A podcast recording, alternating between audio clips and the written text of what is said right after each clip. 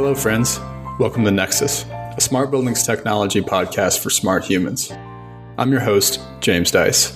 If we haven't met before, I write a weekly newsletter on this same topic. It's also called Nexus. Each week, I share what I've learned, my opinions, and what I'm excited about in the quickly evolving world of intelligent buildings. Readers have called Nexus the best way to stay up to date on the future of this industry without all the marketing fluff. You can check it out and subscribe at nexus.substack.com or click the link in the show notes. Since starting the Nexus newsletter, many of you have reached out to me wanting to talk shop, and we have. After a few weeks of those wonderful conversations, I realized I needed to record and share them with our growing community. So here we are. The Nexus podcast is born. This is our chance to explore and learn with the brightest in our industry together.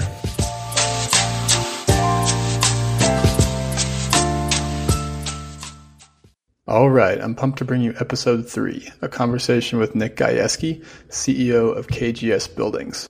I'm a big fan of Nick's. He's one of the deepest thinkers in this space, and he's taught me a ton in our brief friendship. And his company is pretty cool too.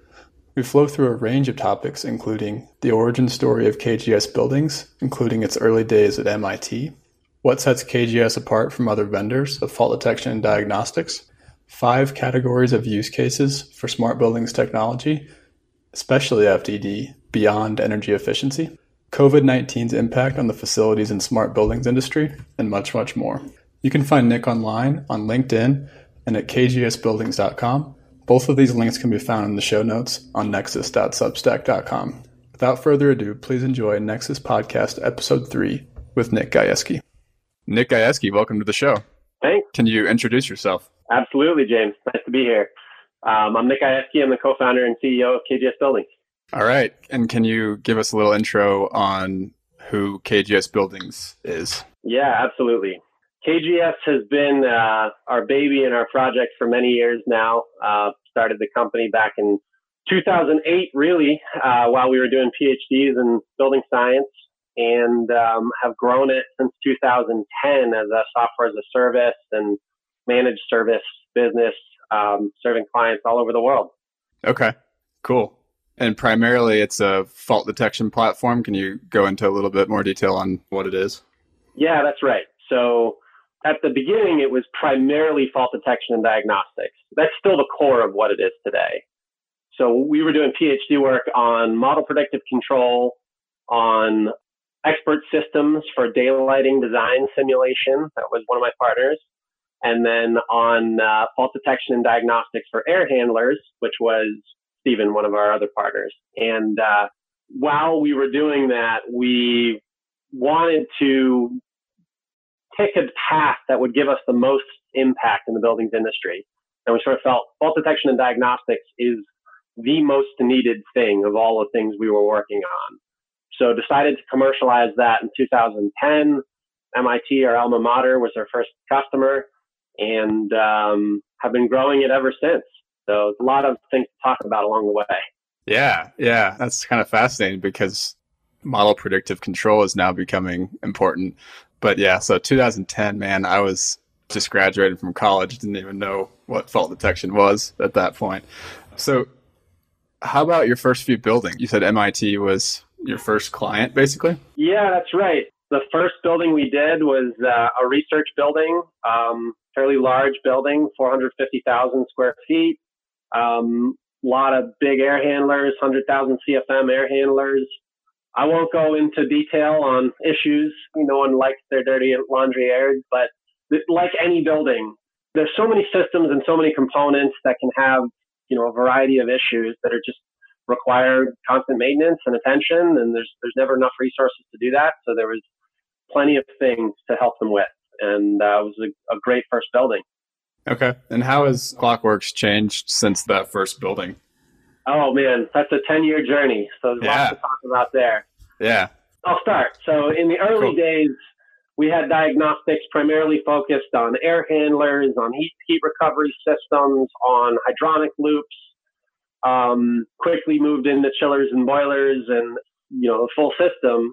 One of the beauties of working with a client like MIT or higher education in general, we now do a lot of higher education. We do a lot of corporate real estate, healthcare um, is just the diversity of systems you see, both in terms of engineering on the HVAC side, but also building automation system diversity, um, metering system and SCADA, um, control sequences, just a, a huge diversity. So part of our story was just continuing to grow this diagnostic structure and platform that could handle that diversity in a scalable way across a really broad set of clients.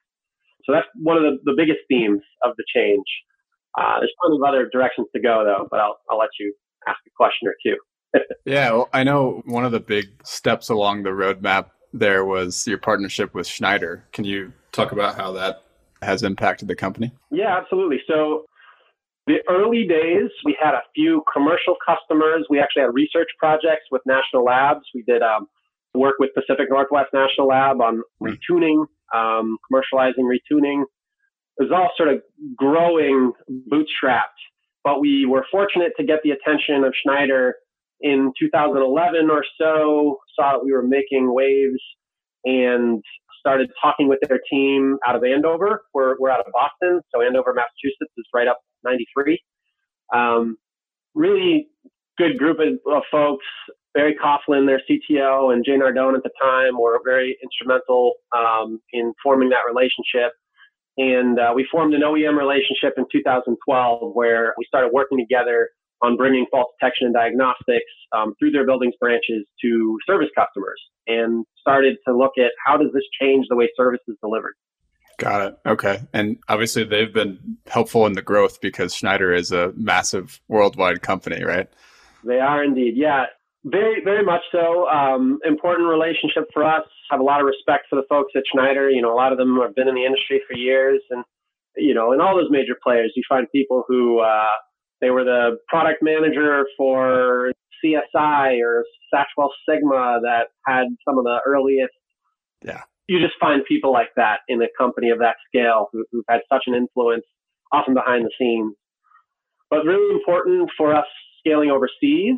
Um, 2013, 2014, they started bringing us over into markets in Australia and the Nordics and other places. So, yeah, it's been a, a fruitful relationship. You know, we've had to strike a balance between how we serve our direct clients and how we work with other partners and how we work with them as, as a, a very important OEM uh, relationship. Right, right. And you obviously have direct relationships beyond Schneider as well. So, how big is KGS today? Yeah, so we have sites connected in something like 25 countries. I, um, wow. I'm not actually sure uh, how many we have some of our first sites in like uh, Chile and Russia and places uh, we hadn't expected. Um, most of our business is in North America, in the U.S. and Canada. Um, we have about 260,000 equipment connected. So we like to think of terms of equipment like an air handler, a chiller, a boiler, a pump, because points is very you know, uh, if you're monitoring billion points, what, what do you mean by that? And how does that relate to, you know, a real concrete asset? So we think in terms of assets. Got it. Yeah. Points are pretty arbitrary. But how many pieces of equipment did you say? Uh, about 260,000 pieces of equipment. Damn. Yeah. Okay. Cool. Yeah, I definitely want to circle back on some of that, but let's kind of move on to what's so I'm an analytics nerd. I love fault detection. I'm a huge believer. So, what sets KGS apart philosophy wise, approach wise to other analytics FDD platforms? Right. I think first and foremost, we've been focused on scale. How do you scale? And from the very beginning, we, we were careful not to take an ad hoc approach to algorithms and I think there is there is a danger in the industry of being very ad hoc and like, okay, this algorithm applies to this air handler at this site with this sequence if I tag it this way. And that doesn't scale very well. Um, so if you want to build an analytic uh, library that is adaptable to sites all over the world, with different engineering, different sequences, and not have a large number of false positives, you have to program your code in a scalable way. And so that's been a, a big part of our focus. And, and the reason why that sets us apart is we put a whole lot less burden on the end customer or the partner where, you know, they're not as responsible for defining an information model, applying the information model, and programming or configuring algorithms to work properly relative to that information model. Got it. And when you and I were talking about this last time we spoke, the word you used was mass customization. Can you kind of go in a little deeper into that for everyone? Yeah, certainly. Um, some people are like that terminology and some people don't. I, I picked it up at the Media Lab. So while I was at MIT, there were folks at the Media Lab using the term mass customization a fair amount. And uh, I liked it and I liked the way it applied to code. Um, the context where I learned it was more like product configurators. So how do you have a product that can be mass configured to meet user preferences? Like you go onto a website where you're going to buy shoes and you know, I want the skin of the shoe to look like this and I want these colors and I want this and that. And you've kind of parameterized your selection and design of shoes to be mass customized to the, the, the, the end, the buyer, the end user, right? The, the consumer. Like Nike ID, right? That might have been one of the examples that were used. Yeah. Okay. Uh, that was mm-hmm. used at the time. So in my mind, as we started to scale um, Clockworks, the product, um, our product, the fault detection diagnostics analytics product, it was how does that principle apply to the way algorithms and information models get applied to buildings and to systems. So that when we have an air handler, well, all the different economizer sequences you might see on an economizer air handler, parameterize that so that the same code base can apply to any air handler with any economizer sequence or gets much more complicated with chiller plants where depending on what combination of primary and secondary or different types of heat rejection, ground source or cooling tower or closed circuit cooler or you saw stormwater heat recovery, heat rejection, um, how do you build code bases that can be parameterized to handle those configurations without reinventing the wheel at every site? Yeah, totally. I like that concept a lot. I mean, you definitely helped me understand it better. And I wrote a little bit of a newsletter on this that I'll put in the show notes for everyone that wants to dive a little deeper. I want to circle back to other differentiators of KGS, but I, I want to kind of fast forward and because this ties into another question I was going to ask, which was around the ASHRAE 223 and interoperability. So it sounds like what I'm hearing from you and what I've heard from you is that you guys developed this method of mass customization, which really also means a method to model data and buildings before Haystack came around and before Brick came around.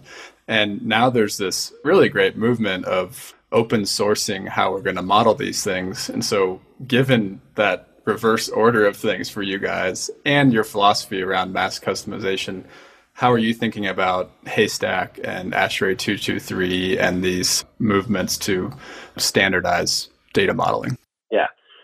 Well, first I'll say I agree. It's exciting and great that these communities are now coming together. You know, it's Haystack, it's Brick, it's ASHRAE 223, our standard 223 that's under development and the communities around them. We love talking with the people in those communities, have a lot of respect for the people who are influencing those communities. The, the challenge for us is because we have a fairly extensive information model and how to represent these systems, um, how do we make sure that customers get what they're really after out of these new you know, Haystack and, and Haystack's not that new, but Haystack and Brick and where ASHRAE is going, you know, there aren't missed expectations. Mm. There's maybe a little bit of um, fallacy or just too, too over reliance on, well, if you just do one of those things, the world just is add some tags and you're, right. you're good to go. Yeah. Just sprinkle tags on it and everybody's good. And I think that kind of misses some of the core challenges of interoperability and uh, the, the guys involved in 223 are well aware of this. They folks like Joel Bender talks about it a lot, uh, influential in the BACnet group, and at Cornell, where Mike Newman was, who sadly um, passed away recently. But how do you define a concept and make sure that that concept is uniquely represented in a way that um, machine to machine can be understood so that one person doesn't use one collect or one company or group doesn't use one collection of tags to represent that concept and one metadata exchange format to communicate that concept. And that is different from some other group. And I think one of the challenges we still collectively have is make, making sure that all the vendors who are applying tags out of any of these systems are applying them in consistent ways so they truly are interoperable. And I think there are a lot of clients who don't fully understand the, the importance and the depth of that yet, even if they've heard that Haystack or Brick or one of these ontologies is, is important.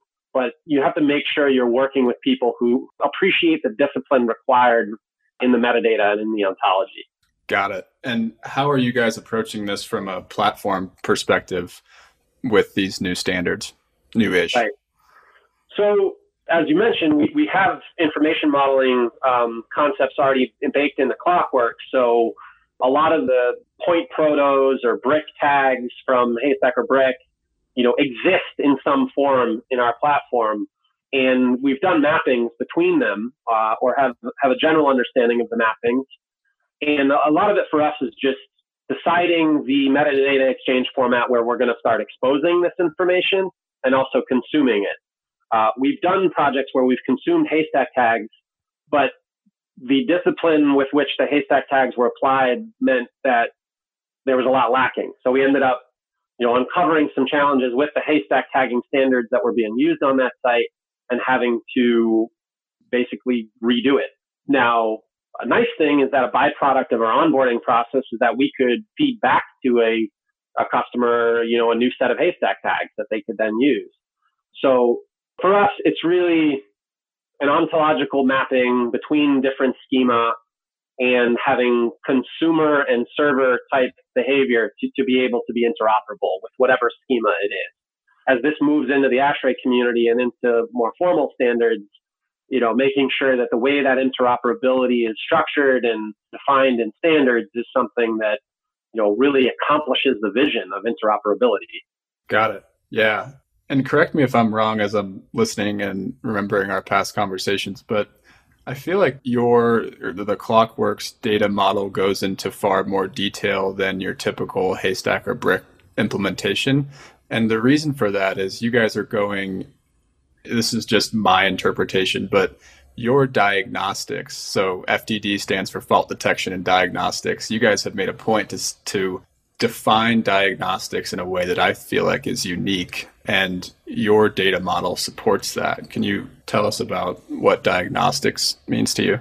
Yeah, so the type of information that is not entirely clear yet to me whether and how brick or haystack represent. Well is information about sequences about modes about equipment uh, parameters like horsepowers and rated flows. And maybe it's not, maybe it doesn't belong in Brick or Haystack. Maybe it's by interoperability with a BIM metadata exchange format or through some other metadata exchange format that that information gets shared. Or for that matter, matter the building automation system itself just can the building automation system expose its sequences as something that can be consumed um, by the information model? We configure that type of information based on you know best available information for any given site, which sadly sometimes is a person. I mean, we love talking to people, but sadly sometimes is talking to the engineers who are just familiar with that site. Sometimes it's just the BMS code, sometimes the sequence narrative. But the reality is it's not really memorialized in a lot of those information models. It's not clear to me where it does get memorialized there. So as it matures, I think having ways of, of defining in a standard way what it means to me in mode one, mode five, or more mode seven of operation, and what the expected behavior of that system is in that mode.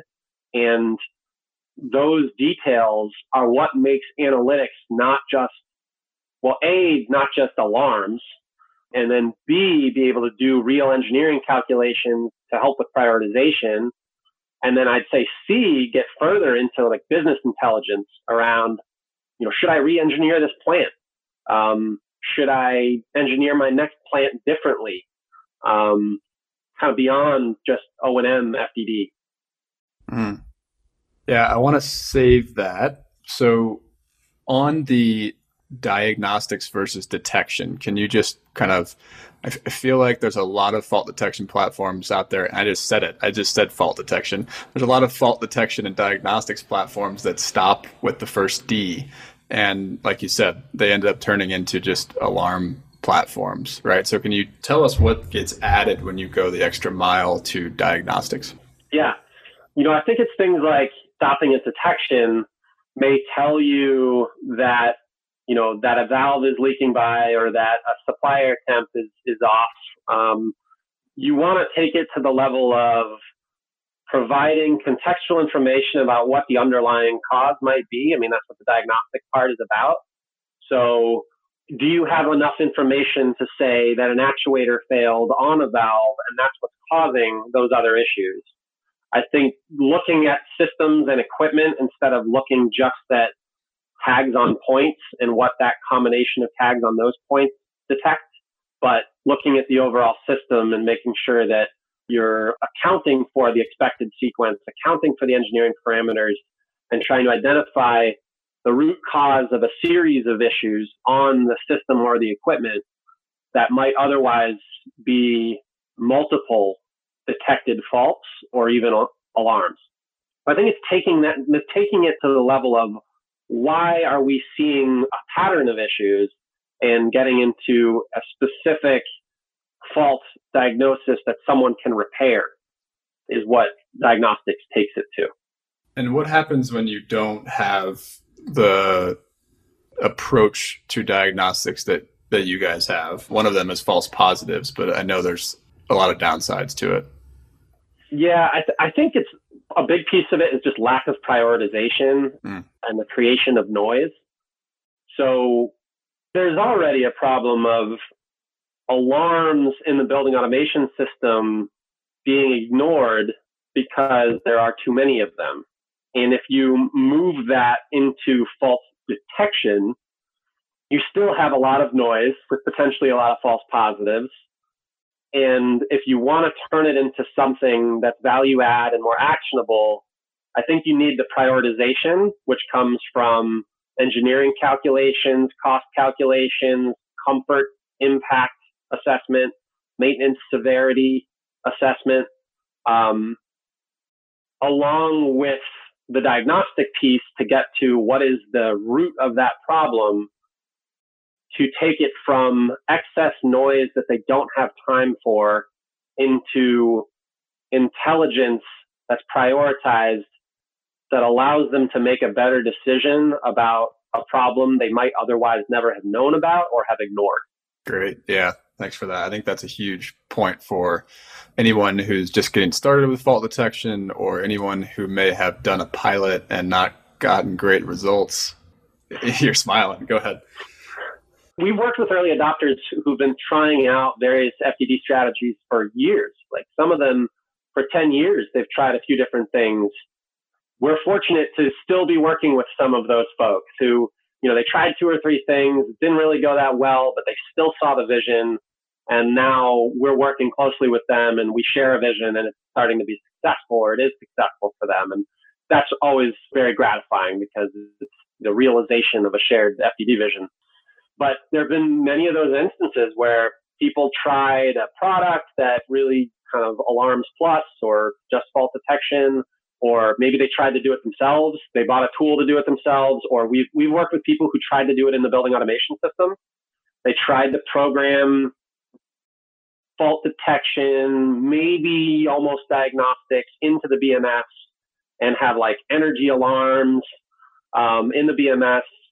And that's great when you have a building with an experienced BAS programmer who builds all that and maintains it.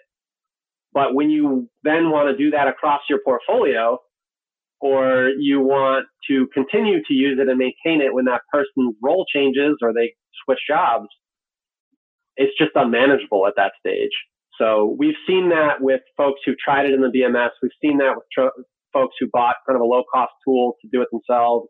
And uh, thankfully, I think the market is shifting where organizations are thinking about scaling. They're not thinking about just trying it out. And when you start thinking about scaling, you, you have to consider maintainability and scalability and all the other aspects that you might otherwise ignore when it's like, let me try this. Got it. Yeah, I'm what you could call an extreme skeptic when it comes to adding fault detection to the BAS. What are your thoughts on ASHRAE Guideline 36 and the sort of movement to start specifying faults into the BAS? Yeah. Well, first I'll say I have an appreciation for Guideline 36 and the RPs that set it. The folks who contribute to those things are very well respected engineers in the field who do a lot of cool, cool work. Um, so I'll start there. I think my hope is that the ASHRAE community and the industry as a whole isn't rigid in their thinking about the technology solutions on how to bring FDD into the mix. So it, are they saying that what's in guideline 36 has to be implemented through programming in the building automation system? Or are they saying that when you have a terminal unit of that type with those points, you should have diagnostics that do that FDD wherever it is. And I think as long as people are keeping an open mind about the evolution of the technology through which those algorithms and those ideas get applied, then it's great.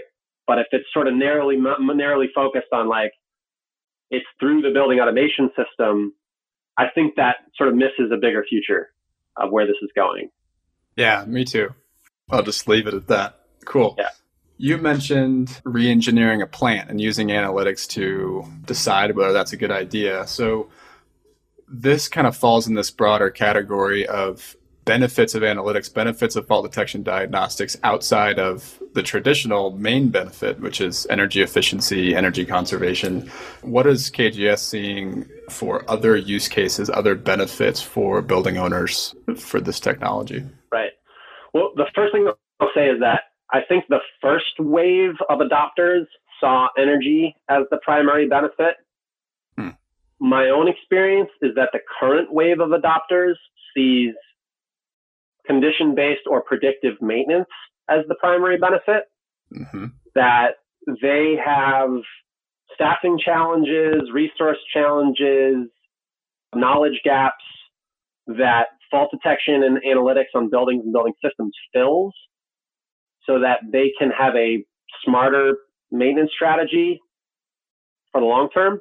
And I think maintenance is fundamentally going to shift into a more data driven, proactive approach um, rather than, you know, mostly PMs or preventative maintenance or reactive. And I think that's where analytics and FDD has the biggest role to play. And the benefits of that, the energy cost reduction benefits, energy and sustainability, you know, carbon say reduction benefits, are still there, but fundamentally the reason why a lot of organizations are shifting towards this now is, is more just a better way to manage and maintain a building long term.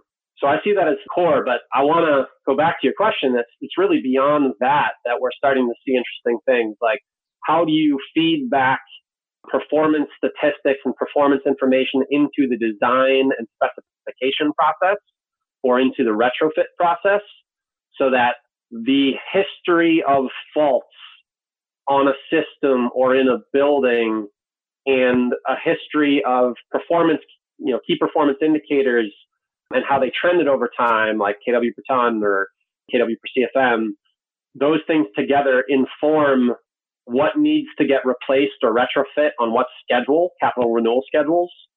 Um, when they do that, how to engineer it differently what are the actual loads instead of what are the loads the HVAC designer modeled. yeah. It's all those pieces that once you have that degree of information about systems, changes the way we reinvest, the way we retrofit, the way we design. And there's a whole other area that's increasingly becoming interesting for us, which is more on the risk side. Okay. So with some of our pharma and life sciences clients, risk to production Um, risk in operations is another important factor of the, the types of faults, the prevalence of those faults, the frequency of those faults, and the risk that creates for their mission critical operations starts to change the way they do risk assessment and reinvest in those operations. And that's exciting for us right now. Cool. Yeah. So I'm noticing a lot of tie in with like this whole movement towards greater resilience. And it sounds like you have some clients that are feeling that more than others. What are some like more detailed examples of how like a fault detection package would help, say, a, a pharma, like some sort of manufacturing plant for pharma? Sure. So I'll keep it fairly simple, which is just environmental conditions for storage after production is done, or environmental conditions while the production is taking place. They may have very strict requirements on relative humidity, on temperature, on pressurization.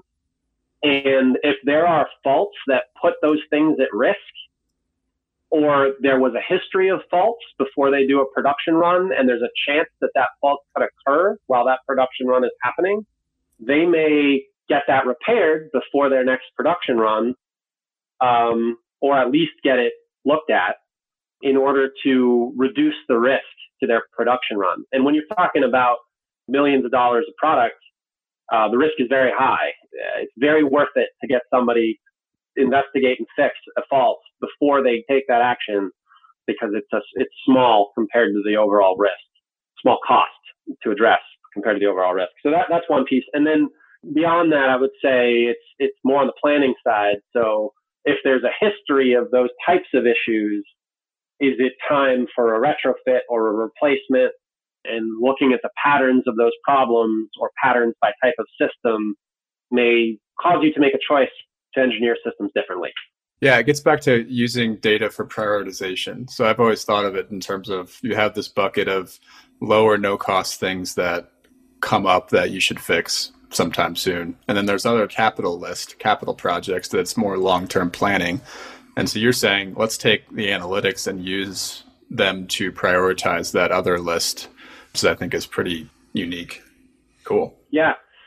Yeah, we, we are saying that. And we're starting to see it. We have collaborations with, oftentimes it's through our customer with an engineering firm, um, where the engineering firm may get access uh, at the customer's permission to the faults and to the raw data. And we've had folks calibrate energy models based on the data. We've had folks look at the history of faults in order to define the scope of a retro commissioning, ex, you know, an outsourced retro commissioning project. So yeah, increasingly it's, it's being used on the on the retrofit and design and capital planning side. And that's fascinating because one of the things that I feel like is different with these types of software platforms is there's no ideally everyone that's interacting with the building is also interacting with the platform because it can help everyone do their jobs. Service contractors mechanical controls engineering designers building operators building owner cfo like everyone can get something out of this platform. And i think the progression of this so far has been a focus on one or two of those use cases, probably like an energy manager.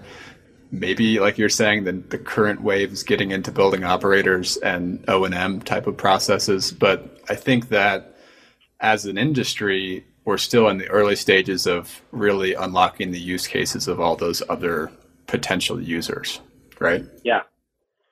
No, I agree. And to give you a kind of a sampling, I would say the types of users that we have today include commissioning agents, HVAC technicians and service providers, controls technicians and service providers, maintenance managers, facility managers, energy managers, directors of facilities, VPs of facilities, um, controls vendor, facility management service vendor, mechanical service provider. You know, it's definitely broadening in terms of the base of users, even uh, some utilities who are doing um, measurement verification work. Um, they'll get access and they can go in there and look at the history of the diagnostics, look at what something was fixed, having said all that, I think we try to maintain a focus on the primary use case for the client. So it's really important to understand what the client's trying to get out of it. If it's about energy reduction or cost reduction, making sure they have well defined processes and accountability within their organization, how that's going to happen using the platform. Um, if it's about participating in the uh, utilities incentive program, making sure that's a clearly defined process. If it's about incorporating into their service agreement with their vendor, making sure the process for the vendor to u- use the information and fix the issues. So it's, it's just really important that you understand what the client's trying to get out of it, know their use case, and ensure there's a focus on that, and then build on that for all these other use cases that they could they could derive value from. Got it. Yeah, and I think you just hit the nail on the head. Exactly the, my next question, which was how does a software company build for 20 different use cases? But yeah, you just answered it before I could ask it. Let's go back to the condition-based maintenance or predictive maintenance. Can you give us some specifics on how you're seeing that play out? Yeah, I guess where I'll comment is more with our service provider partners.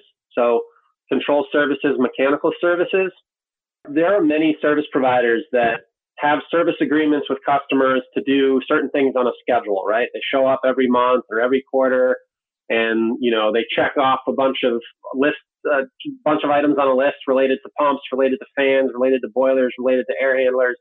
I think this changes that whole approach. You don't need to go look at a gauge or look at a graphic to record a reading anymore. Like that should be continuously monitored detected and diagnosed as something worth their attention and time before they ever show up on site. And so I think it changes the PM schedules, the preventative maintenance um, task lists that both in-house facilities organizations under, undertake and when it's outsourced to a service provider. It changes that task list fundamentally. And I think they can spend more time on fixing the issue that the diagnostics found instead of checking everything to determine if there is an issue, which I think a lot of the task lists are focused on now. Is like you go check all these things, and then if you've done your tasks, you've found an issue instead of fixed it. exactly. Okay. Cool. All right. I really enjoyed that. So, like the different waves of use cases. That's fascinating. I haven't seen it laid out like that before. Any other things you want to say around use cases that are top of mind? Mm, I think we covered, you know, between condition-based maintenance, energy cost reduction, energy sustainability, reliability, risk, and life cycle costs. Those are really core. There's always the what does this look like when there are millions of equipment connected and we can feed data back to manufacturers either anonymously or with customer uh, customer permission, so that they get better at what they do. You know, we have this testing process where you know you go to the testing labs and the manufacturers testing, they get a certified stamp, and you know it's out there in the field, and we don't have a whole lot of data about how those products all operate in the field. So I think it changes that industry over time to have this really rich and robust performance data about in situ performance of manufacturer products. And then I'd say the other area that's sort of more big picture long term is risk from the point of view of insurance and how do you insure yourself against risks of system and equipment failure and how does this information inform that over time. But those are frankly uh, a little bit further out, I think. The, the yeah. ones we already talked about are more today. Got it. Okay. Cool. Yeah, that's getting more. Fa- my mind's going too. I'll have to talk about this more offline. I have a couple more questions. I want to make sure we hit on uh, the COVID 19. So today is April 10th, 2020. Uh, we're right in the middle of this. So if you're listening to this many years from now, it's a really stressful time for many people. Just wanted to like lay that out there.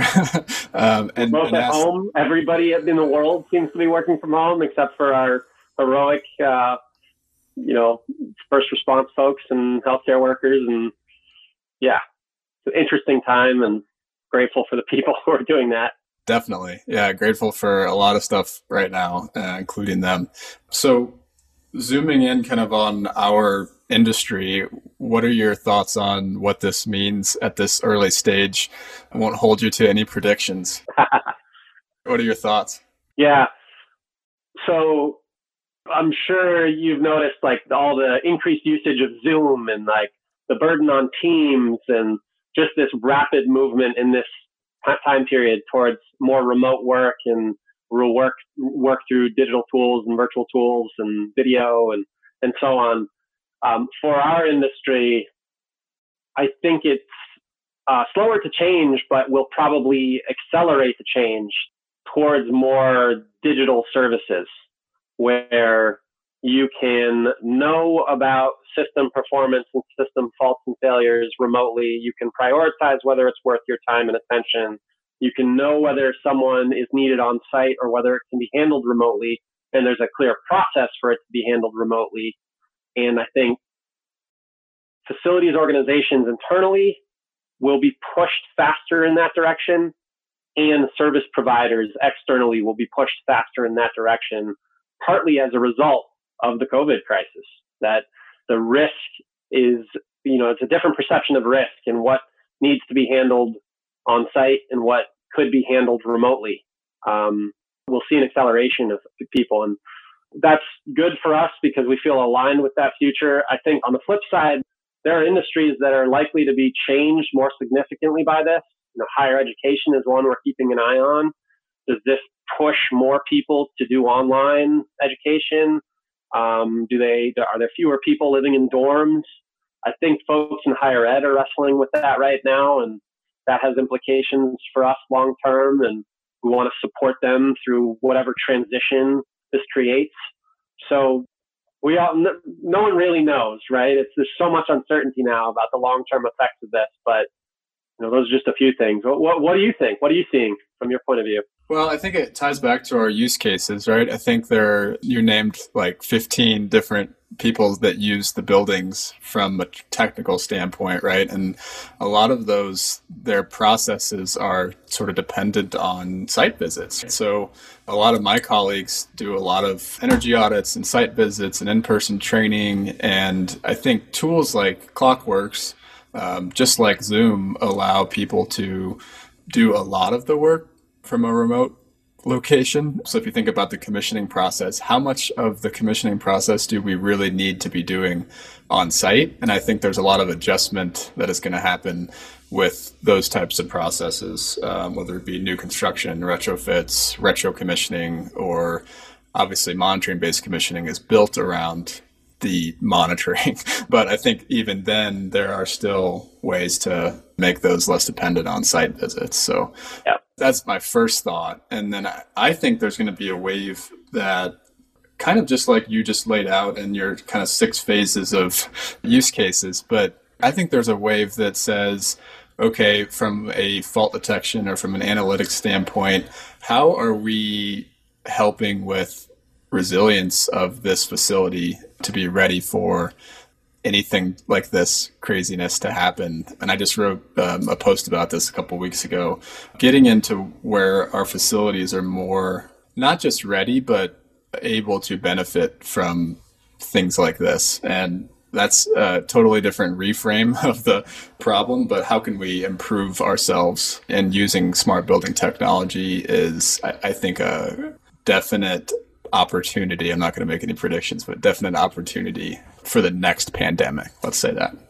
Yeah.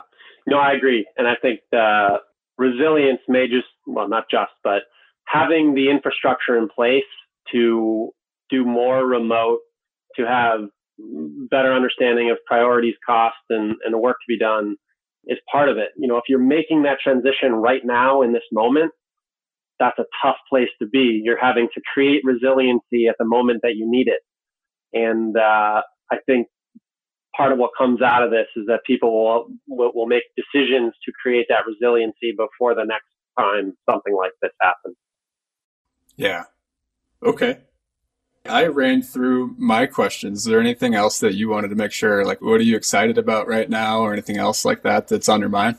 Yeah, I mean, a few things. So one thing I'm, we're excited about is, you know, we've been at this for a long time, but we're we're shortly rolling out um, some new uh, a new version of our product that we're, we're pretty excited about. So that's been motivating us for some time, and it's it's getting more to the intelligence layer of you know the types of things we've been talking about. We've been real focused on the energy cost benefits, the equipment reliability benefits, the operations and maintenance benefits, but as we do more and more work with um, design decision makers or risk uh, reliability engineers, having those that intelligence layer to do analytics and statistics and feed information into those processes is going to be a whole new avenue for us. So we're excited about that. Um, we're working with more and more service partners. So folks who are, who've been in business for 10, 20, 30 years, but who see the transformation in their industry happening. And this is where, you know, COVID is accelerating some of those changes where they, they just need to change the way they deliver service. And that's an exciting time for us right now. It's a hard time to be excited because there are people suffering through this and we're all struggling through it. So, you know, want to be mindful about that. But in trials and tribulation, there is opportunity and there, there is, uh, it's motivation to change your way of thinking and look towards the future. So um, definitely excited about that. Cool. Yeah. And on this new version, I know you were talking about there being a new interface, use, new user interface, but it sounds like it's deeper than that. It's kind of providing different types of dashboards, different types of analytics to hit at these other use cases. Is that right? Yeah, that's right.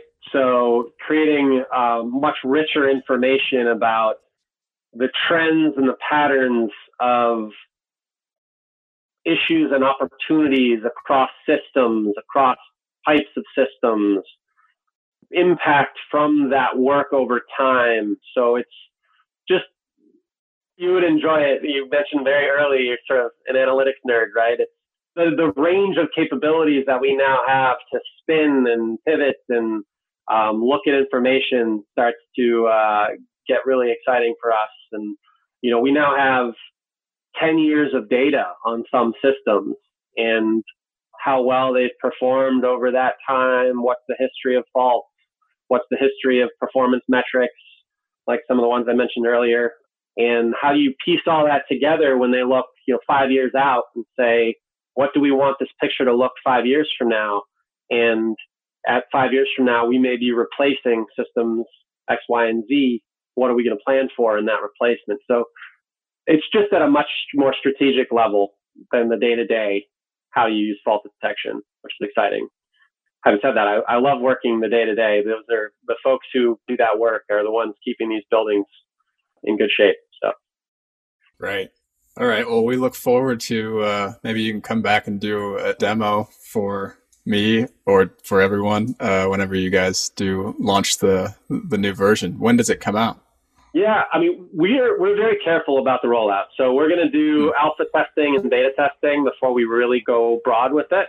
Um, we have power users that we're going to introduce it to first and continue to collect their feedback on how it's working, what else they'd like to see in it. Um, you know, it's really important to us that our customers get what they need out of it. And um, we've built a lot into it already. It's already out in production, but it's not broadly released. So we're going to slowly roll it out and uh, make sure that our core users get the opportunity to um, give us feedback and shape it as it matures. Great.